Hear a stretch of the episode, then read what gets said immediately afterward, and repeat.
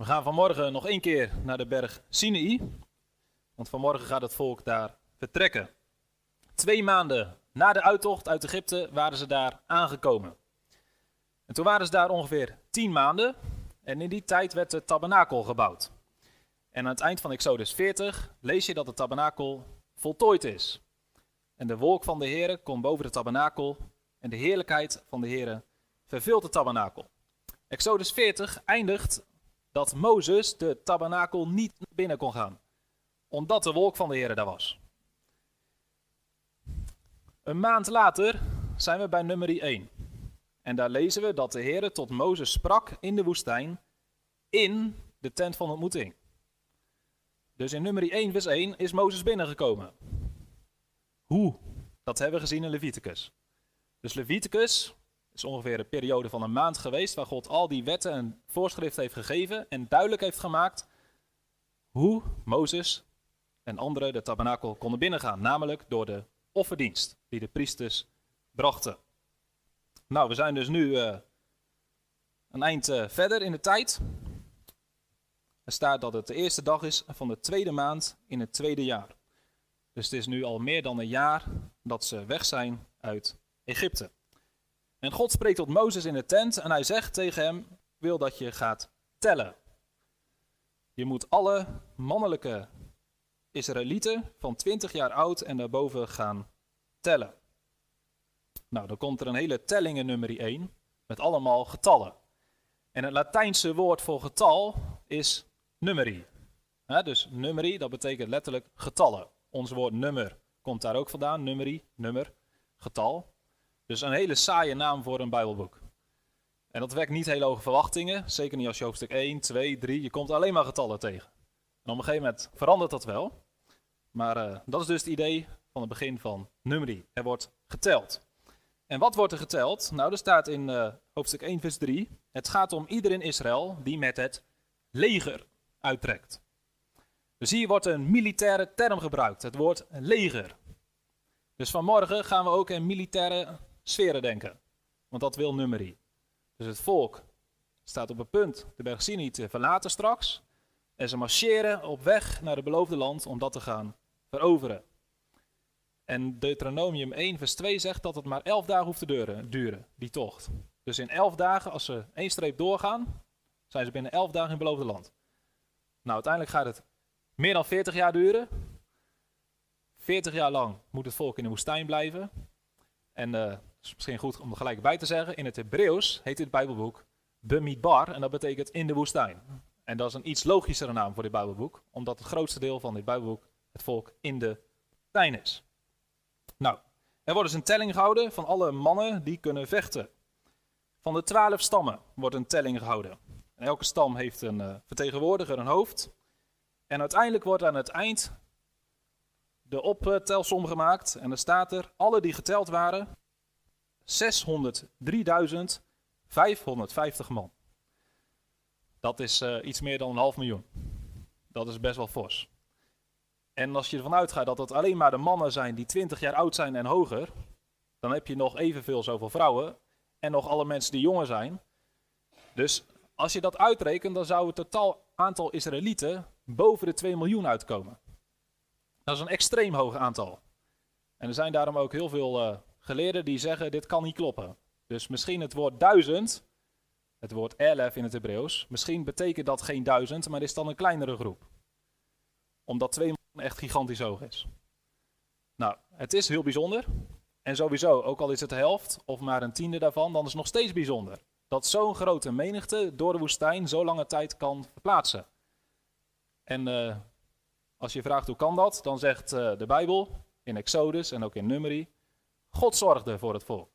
Hij voorzag in wonderlijke manier in eten en drinken en wat het volk nodig had. Belangrijker dan de vraag of die duizend letterlijk duizend is of uh, toch een kleiner aantal is, is de vraag waarom begint nummerie daarmee? Waarom wordt zo uitgebreid? Ik weet niet of jullie hoofdstuk uh, 1 erbij hebben, maar dat hoofdstuk heeft 54 versen, dat is best wel fors. Waarom wordt zo uitgebreid verteld hoeveel Israëlieten er waren? Hoe groot dat was?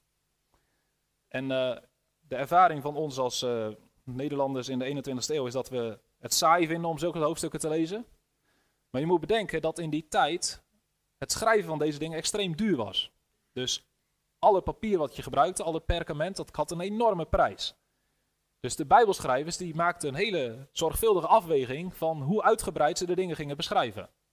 Dus ze wilden absoluut niet meer ruimte gebruiken dan nodig was, want het was veel te duur.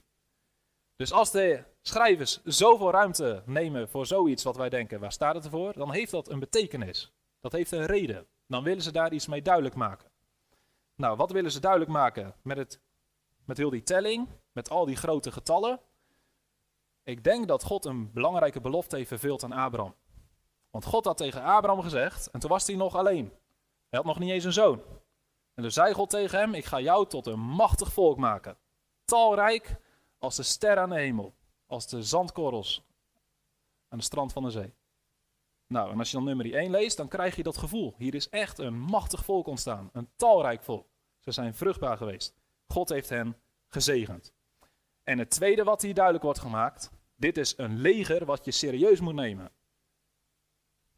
Dit is geen klein leger, dit is een gigantisch leger. En als dat op je land afkomt, dan moet je uitkijken. Nou, ik ga gelijk een lijn trekken naar uh, de kerk. Ik kreeg een paar uh, jaar geleden dit boek van iemand. Ik zie een leger van Floyd McClung. En toen ik met de preek bezig was, toen moest ik hier weer aan denken en ik ben het weer gaan lezen. Maar uh, hij heeft het hier over de kerk als een leger. Hij zegt we moeten kerk zijn op een andere manier. En wat betekent die andere manier? Dat we de kerk gaan zien als een leger. We moeten begrijpen dat wij als christenen een taak hebben in deze wereld om een oorlog te voeren. En als kerk, als christenen, moeten wij samen een leger vormen. En wij zijn een leger wat geen gebruik maakt van gewelddadige wapens. Wij maken geen gebruik van wapens die mensen verwonden. Nee, wij maken gebruik van wapens die mensen genezen. Wij maken gebruik van uh, wapens die mensen bevrijden. Dus wij vechten, zegt Paulus ook, helemaal niet tegen mensen. Wij vechten voor mensen. Maar om voor mensen te vechten, moeten we strijden tegen de duivel die de mensen in zijn macht houdt. En dat moeten we doen door het evangelie te delen. Om de waarheid te spreken. Om te strijden tegen leugens. Ook tegen onrecht en armoede. Tegen uitbuiting, misdaad. En alles wat gevolgen zijn van de zonde. Dus wij moeten een leger vormen als kerk. En de vraag die jij stelt, en die wij vanmorgen ook moeten stellen. Als we naar de kerk kijken, Zien wij dan een leger? En zien we dan een machtig leger? Als we een telling zouden houden binnen onze gemeente of binnen de kerk in Nederland. Hoeveel christenen kunnen dan gerekend worden tot een groep mannen en vrouwen die strijdbaar is? Die in staat is om deze geestelijke oorlog te voeren? Die in staat is om overwinningen te behalen in de wereld? Hoeveel strijdbare soldaten hebben we? In de kerk. Als we een telling houden, wat zou dan het eindresultaat zijn? Nou, Floyd McClung, is daar niet zo positief over. Hij schrijft dit boek in 2007, zoals een hele tijd geleden. Maar hij zegt, de kerk in het Westen is absoluut ongeschikt om de oorlog te strijden. We moeten totaal anders weer gaan kijken naar de kerk. En wat zegt hij? Als ik naar de kerk kijk, dan zie ik wat Ezekiel zag in hoofdstuk 37. En Ezekiel die keek daar in een dal. En zag hij daar, dat heeft hij hierboven, staat op de omslag. Weet niet of het beter te zien is. Maar dat zijn dode botten.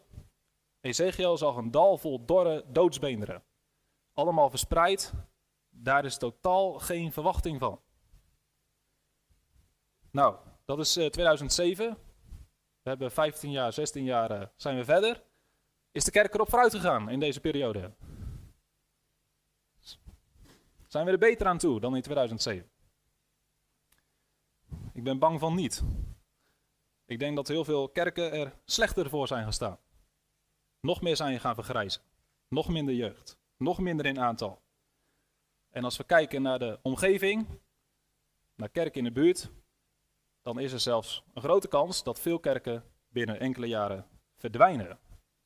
Dus als we naar de kerk kijken, zien wij dan een machtig leger of zien wij een dal met dorre doodsbeenderen? Ezekiel die krijgt een vraag en daar zit een hele bemoediging in. Ezekiel die ziet dat en dan zegt God tegen Israël of tegen Ezekiel: Ezekiel, geloof je dat deze beenderen tot leven zullen komen. En Ezekiel, die, uh, ja, naar menselijke manier zou je zeggen, nee, natuurlijk niet. Maar Ezekiel, die weet een beetje wie God is. En die weet ook dat God iets wat dood is, levend kan maken. Dus Ezekiel die zegt, Heere, Heere, u weet het. Zij houdt het in het midden. En dan krijgt Ezekiel van God de opdracht om te profeteren. Profeteer, zegt God. En profeteren, dat is het woord van God spreken. Dus Ezekiel moet de woorden van God spreken, precies zoals God het hem vertelt. En op het moment dat Ezekiel dat gaat doen, hij gaat preken, dan ziet hij die beenderen in beweging komen. En ze komen naar elkaar toe en er worden skeletten gevormd. Nog steeds zo dood als maar kan, maar het is een hele stap vooruit. En dan moet hij verder profiteren, nog meer preken. En wat gebeurt er dan? Dan komt er op die skeletten komt vlees. Het worden lichamen. Maar nog steeds, het zijn dode lichamen waar geen geest in zit. En dan als laatste zegt God tegen Ezekiel, nu moet je gaan profiteren tegen de geest. Geest, kom uit de vier windstreken en blaas in deze doden, zodat zij tot leven komen. En dan gebeurt het. Was de tekst waar ik mee begon. Er komt leven in de lichamen. En zie, zegt Ezekiel, ik zag een zeer, zeer groot leger. Dus God kan van een dode hoop botten een machtig leger maken. En dat is de enige hoop die wij als kerk hebben. Dat het woord van God gesproken wordt, zonder dat aan te passen aan wat mensen willen horen, zonder het aan te passen aan de tijdgeest. Het woord van God zoals het er staat. En als dat woord van God gesproken wordt zoals het er staat, dan gaat er een wonder gebeuren. Dan worden dode mensen levend. En niet alleen door het woord, met name door het werk van de Heilige Geest. En als de Heilige Geest door het woord heen gaat blazen, dan komen mensen en kerken die dood zijn tot leven. En dan komen er legers die in staat zijn om de geestelijke strijd te strijden. En het aantal is dan niet doorslaggevend. Er zijn in de Bijbel ook voorbeelden van kleine legers. Het leger van Gideon stelde eigenlijk niks voor, maar omdat ze gingen in de kracht van God, hadden ze geweldige overwinningen. Als wij naar onze gemeente kijken, wat zien we dan? Een hoop dode botten? Of zien we een leger wat in staat is om te strijden? Terug naar nummer 3. We hebben in hoofdstuk 1 dus een machtig leger eh, voor ogen. Het volgende wat nummer duidelijk maakt, vanaf hoofdstuk 2, is dat dit leger ook goed geordend is. Er wordt in nummer 2 en 3 een beeld gegeven van een goed geordend legerkamp. En ik ga proberen dat uh, ook te omschrijven. Het is makkelijker om een plaatje op te zoeken op internet of in de studiebijbel. Volgens mij staan die er gewoon. Maar ik ga het toch proberen een beetje te vertellen. En wat het idee erachter is.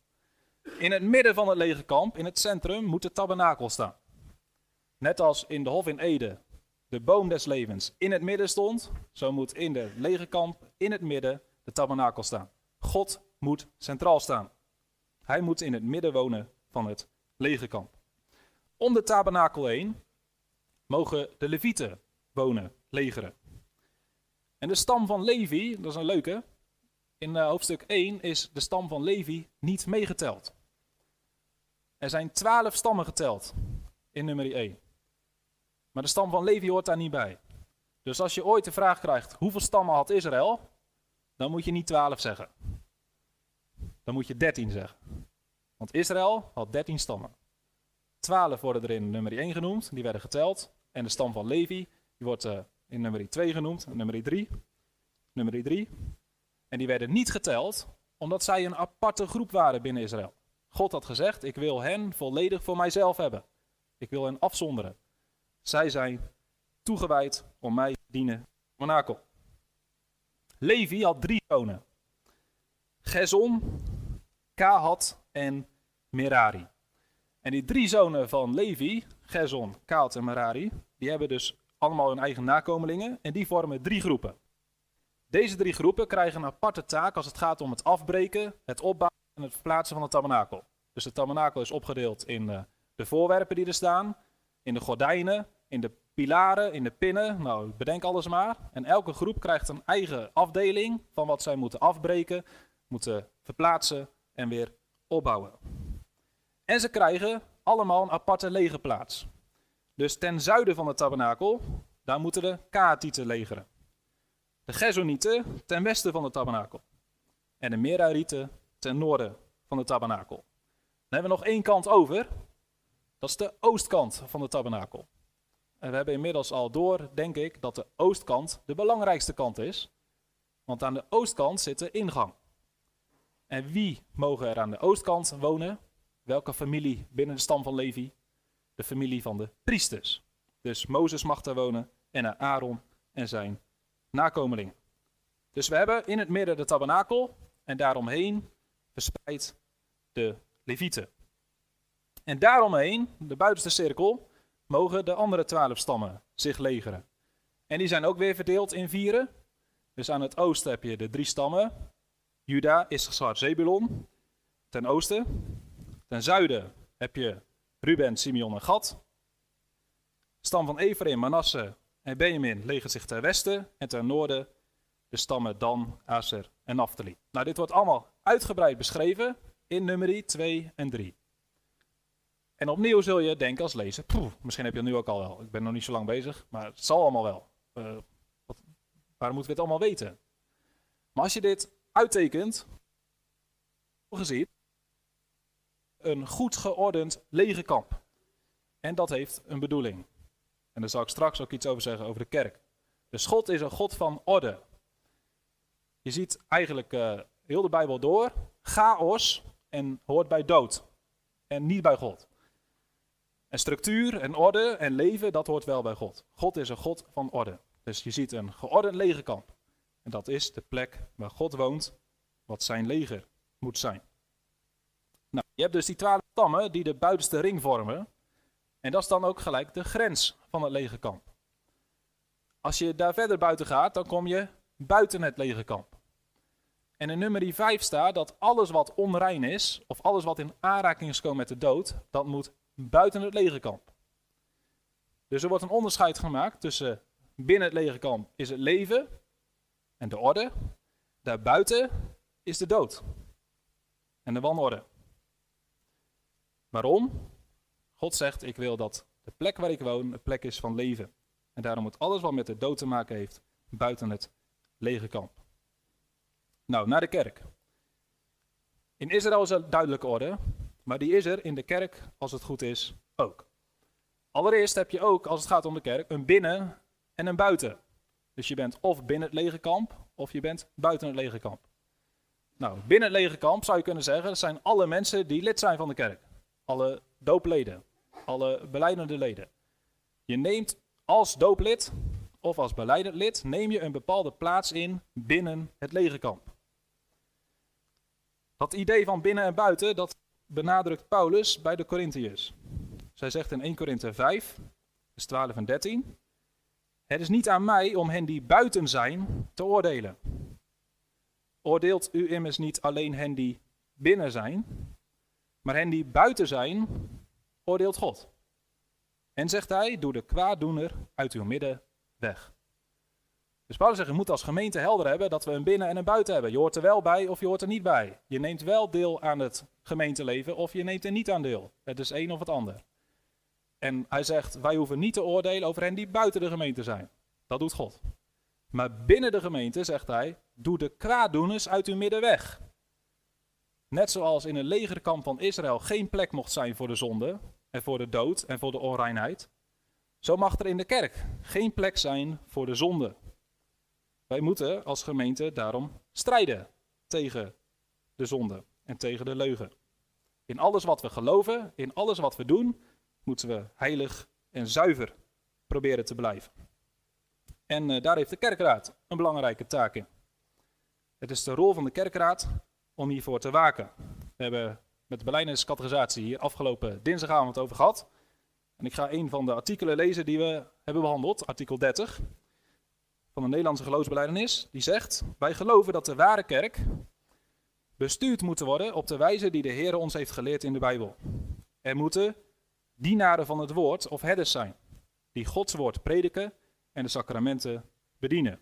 Nou, dat ben ik, de predikant. Ook moeten er ouderlingen en diakenen zijn. En samen vormen deze ambtsdragers de kerkenraad. Ze hebben de taak om het christelijk geloof te handhaven, te zorgen voor de goede leer en dat mensen die daarvan afdwalen op een geestelijke wijze bestraft worden. Verder dat de armen en mensen die in moeite verkeren geholpen en getroost worden, naarmate zij dit nodig hebben. Op deze wijze zal alles in de kerk in goede orde geschieden. Wanneer de ambtsdragers trouw zijn in hun taak en gekozen worden overeenkomstig de voorwaarden die de apostel Paulus aan Timotheus heeft gegeven. Dus hier wordt gezegd, op die manier zal alles in de kerk op een goede orde gebeuren. Dus ook in de kerk is het belangrijk dat we een goed geordend legerkamp hebben. Dat iedereen zijn of haar plaats goed inneemt. En daar zijn taak op de goede manier uitvoert. Paulus die prijst de gemeente van Colosse dat dit bij hen het geval was. Hij schrijft in Colossense 2 vers 4, ik zie met blijdschap de goede orde onder u. Dus als hij kijkt naar de gemeente van Colossense, dan ziet hij ambtsdragers die op de goede plek zitten, die hun taken en de verantwoordelijkheden goed uitvoeren. Hij ziet uh, gemeenteleden die trouw meeleven met de gemeente en hun eigen plek goed innemen. Hij ziet een goed geordend gemeenteleven, waar de zonde wordt bestreden, waar wordt gedoe tegen de zonde, waar wordt gestreden tegen de leugen, waar mensen zelfs als het nodig is onder de tucht worden gesteld.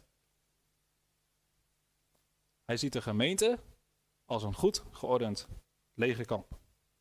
Nou, deze dingen moeten wij dus ook nastreven als gemeente. Maar het allerbelangrijkste wat wij moeten hebben als gemeente, om een geordend en succesvol legerkamp te zijn, is het centrum moet goed zijn. God moet centraal staan in de gemeente. God moet het middelpunt vormen, letterlijk. Dus alles wat er gezegd en gedaan wordt in de gemeente moet om God gaan. Moet op Hem gericht zijn. Moet in gehoorzaamheid zijn aan Hem. En uh, het mooie is dat in het Nieuw Testament hier een hele mooie belofte voor staat. Dus het is niet alleen iets wat we zelf moeten realiseren. Nee, God zegt zelf, waar twee of drie, dus het hoeft helemaal geen groot getal te zijn. Als er twee of drie christenen zijn, die in mijn naam, zegt Jezus, samenkomen, dan ben ik in hun midden. Dus dan vormt Jezus het midden van de gemeente, van het legerkamp.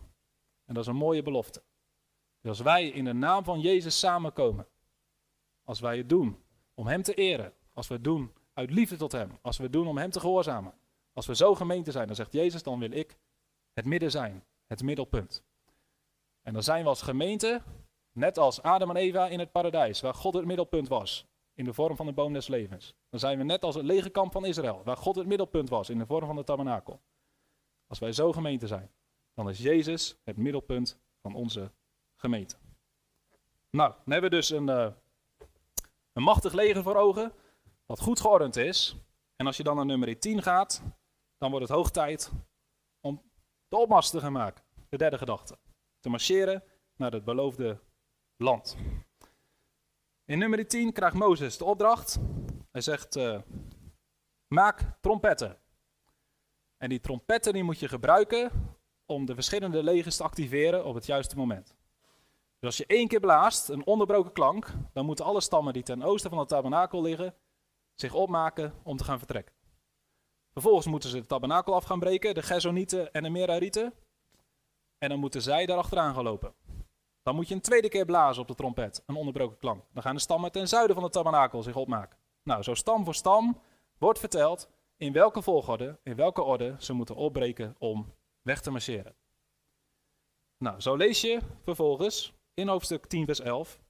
Het gebeurde in het tweede jaar, in de tweede maand, op de twintigste van de maand, dat de wolk werd opgegeven van de tabernakel van de getuigenis. De Israëlieten braken op. Dus het is de eerste keer dat we lezen dat het volk een legerkamp gaat afbreken en de opmars gaat maken. Nou, er wordt gesproken over de wolk werd opgegeven. Aan het eind van nummer 9, dan bestaat het eigenlijk dat die wolk de leiding had. Dus op het moment dat die wolk op de tabernakel rustte, moest het legerkamp staande blijven. Op het moment dat die wolk omhoog ging en zich ging verplaatsen, moest het legerkamp erachteraan. En op de plek waar de wolk weer stopte, daar moest het leger ook weer stoppen.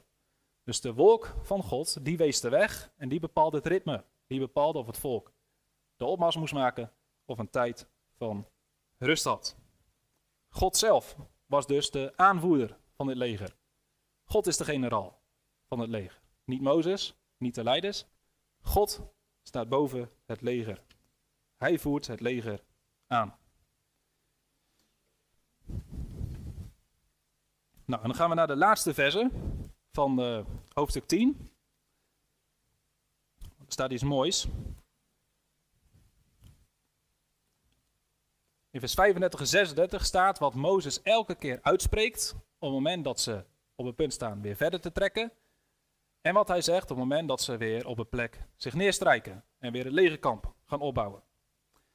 Bij het opbreken van de ark, zegt vers 35, zegt Mozes, sta op heren, laat uw vijanden overal verspreid worden. En laat die u haten van uw aangezicht vluchten. Dus de ark die wordt opgebroken. En Mozes die doet eigenlijk een gebed, een verzoek naar God. Hij zegt, als die ark voor ons uitgaat, als die wolkolom voor ons uitgaat, laat dan de vijanden verspreid worden. Laat allemaal op de vlucht slaan. Nou, dan zit je duidelijk weer in lege sferen, maar hier zit je dus echt al in oorlogsfase. Dus er zullen vijanden onderweg zijn. Israël gaat vijanden tegenkomen. Ze zullen straks in het beloofde land vijanden moeten verslaan. En het gebed is dus, Heere God, ga vooruit met de ark van het verbond. En geef ons de overwinning. Vervolgens zijn er ook rustmomenten. Ze gaan niet in één keer, niet in elf dagen naar het beloofde land. Nee, het gaat iets langer duren. God gaat ze elke keer een pauze geven. Elke keer als ze weer komen op een nieuwe plek, waar ze leger kan moeten opbouwen, staat er in vers 36. Als de ark rustte, zei Mozes, keer terug, heren, tot de tienduizenden van de duizenden van Israël. En ik denk dat Mozes bedoelt, die wolk die is even figuurlijk voor het volk uitgegaan. Op het moment dat we legerkamp weer opbouwen, wilt u dan opnieuw terugkomen met uw wolk. Het midden zijn van de legerkamp. Ons vervullen met uw heerlijkheid. Nou, die twee bewegingen, die denk ik dat wij die als kerk ook moeten maken. Wij moeten een leger zijn wat af en toe opstaat om de strijd te voeren. En we moeten ook een leger zijn wat regelmatig weer neerstrijkt om even op rust te komen. Om weer God als middelpunt te ervaren. Om weer op nieuwe krachten te komen. En die twee bewegingen, die moeten in balans zijn. Dus als we te veel aan het strijden zijn, als we als christenen te veel in de wereld zijn, dan verliezen we krachten. En kan het zijn dat we zo zwak worden dat we niet meer invloed hebben op de wereld, maar dat de wereld ons beïnvloedt. Dus als je als, uh, nou misschien heeft Rusland dat probleem, dat zegt het nieuws tenminste, dat ze nieuwe soldaten heel snel naar de front sturen. Maar als je niet toegerust bent voor de strijd, als je niet getraind bent, dan ben je zo snel dood. Dus dat schiet niet op. Dus voordat je de strijd ingaat, moet je getraind zijn, moet je toegerust zijn. Je moet een tijd in het legerkamp zijn geweest. Dus het is belangrijk om voldoende tijd in de kerk te zijn. Voldoende tijd te hebben met God, met de Bijbel, met andere gelovigen om de kracht te krijgen die nodig is om de geestelijke strijd te voeren. Maar andersom is ook niet handig. Als je alleen maar in een klooster zit de Bijbel te lezen, als je alleen maar als gemeente in de kerk uh, zit, binnen kerkmuren bent, heb je ook geen impact op de wereld. Dus er zijn momenten dat we terug moeten keren naar de basis, naar het legerkamp, en op krachten moeten komen en trainingen moeten ontvangen. Maar er zijn ook momenten dat we eruit moeten en dat we in de wereld moeten zijn. En dat we daar moeten strijden om mensen te winnen voor het evangelie. Om zonde aan te vallen. Om mensen te bevrijden van onrecht en armoede en alles wat er misgaat in deze wereld. Nou, kijken wij zo naar de kerk. Ik weet niet hoe u naar de kerk komt, maar uh, misschien, uh, je hebt verschillende beelden voor de kerk. En uh, misschien dat wij de kerk, misschien ik zelf de kerk, wel meest als een leslokaal. Dus de plek waar je dingen leert, de dingen waar je onderwijs krijgt. En dat is ook zo. Een belangrijk onderdeel van het christelijk leven is kennis krijgen, groeien in kennis, zodat je daardoor ook geestelijk kunt groeien. Maar de kerk is niet alleen een leslokaal. De kerk is dus ook een militair oefenterrein of een militaire basis. En als je zo naar de kerk gaat kijken, dan ga je er straks de kerk uit en dan zeggen we tegen God: Heer, sta op. Laat de vijanden voor ons vluchten. En niet dat de mensen wegvluchten, maar dat de duivel wegvlucht. En dat al die mensen voor Christus worden gewonnen. En dan ga je heel de week ga je proberen heilig te leven. Te strijden tegen de zonde. Te getuigen van het evangelie. En dat is best moeilijk. Dus je raakt uitgeput. En op een gegeven moment ben je niet meer gemotiveerd. Nou, dan is het hoog tijd om weer terug te komen naar de basis. En weer nieuwe krachten te krijgen. Toegerust te worden. Hoe kan ik het beter doen de komende week? Nou, ik hoop dat u het begrijpt. Als we die beweging continu maken als kerk, dan zijn we een effectief leger. Wat impact heeft op de wereld. Tegenovergestelde van een kerk die zich terug heeft getrokken. Naar binnen is gekeerd om te overleven. We moeten niet alleen verdedigen en overleven. We moeten proberen gemeente te zijn, christenen te zijn, die uitgaan om te strijden. Ja? Ik ga afsluiten met twee liederen. En die liederen die zijn prachtig. Het eerste lied, dat zongen wij vaak uh, met evangeliseren in Renesse. Hebben we een paar jaar gedaan in de zomervakantie. En voordat we de straat op gingen om te evangeliseren, zongen we vaak dit lied. Dat was echt uh, ons lievelingslied, tenminste die van mij. Dat ga ik eerst lezen. O kerk, sta op, met wapenrusting aan. Stel je op, als Christus leger. Wie zwak is, kom en zeg: Ik ga staan in de kracht die God wil geven. Om God met waarheid, in zijn kracht, weerstaan wij Satans leugenmacht. Gods leger strijdt met liefde die bevrijdt, wie gevangen zit in het duister.